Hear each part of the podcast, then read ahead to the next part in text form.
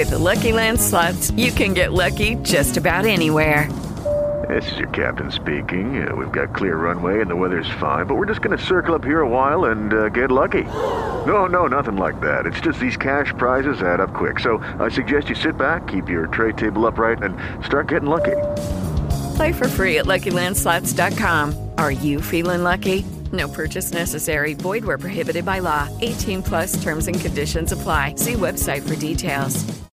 With Lucky Land slots, you can get lucky just about anywhere. Dearly beloved, we are gathered here today to. Has anyone seen the bride and groom?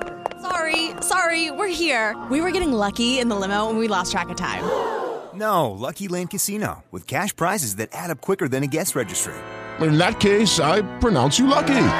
Play for free at LuckyLandSlots.com. Daily bonuses are waiting. No purchase necessary. Void where prohibited by law. 18 plus. Terms and conditions apply. See website for details. Hey, Teddy Covers with an AFC South preview. We're doing all eight divisions in preparation for the NFL season win report release. That, of course, coming Tuesday, June 20th, just around the corner. and we're deep in hell right here at the beginning of June. AFC South, here's I'm going to break it down. I'm going to give you a team I don't like.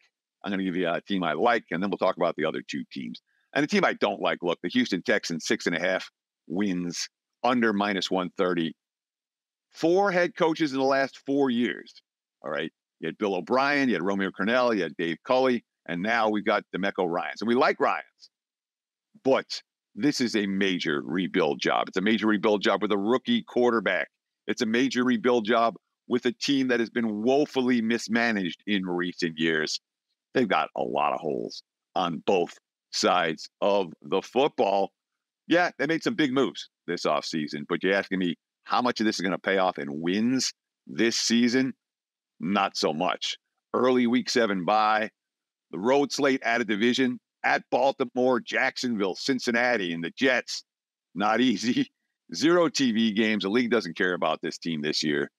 I'm not convinced that we're going to see a good season at all out of the rebuilding Texans. And in a rebuilding division, one team stands out as being the class. That, of course, the Jacksonville Jaguars. They're lying nine and a half wins over, minus 135. The Jags won this division last year. They pulled off a remarkable playoff upset. And that was the Jags last year, was their playoff game, was the exact, I mean, the whole season was epitomized by that single result. They played terrible football for the extended stretches. They played really good football for some stretches. That's Jacksonville. Their A game is good enough to beat anyone. You know, this is not a team that made a bunch of moves in the offseason, nothing splashy, but they've got a QB, they've got an offensive line, they've got a defense, they've got a bunch of big scheduling advantages. They do have a first place schedule. So they face the Chiefs, Bills, and 49ers. That's by far the toughest trio of any team this division is going to face.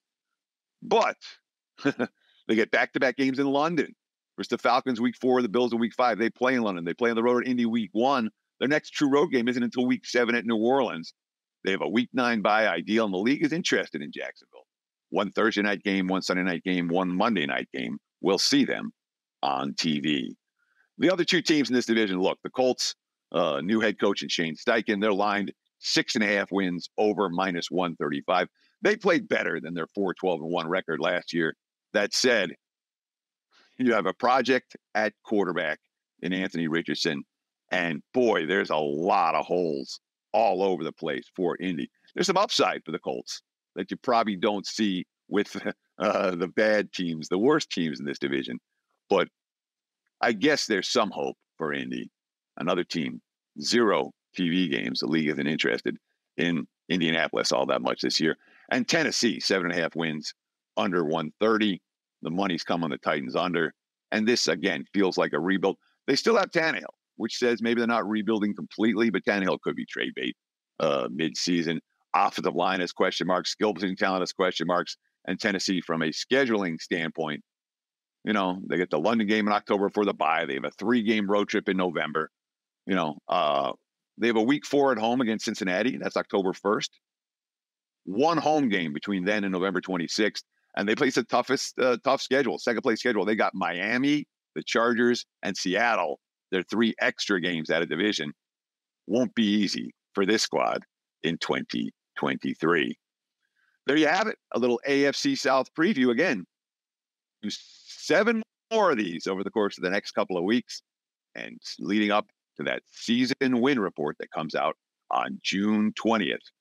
Take advantage, get on board. Thanks for watching.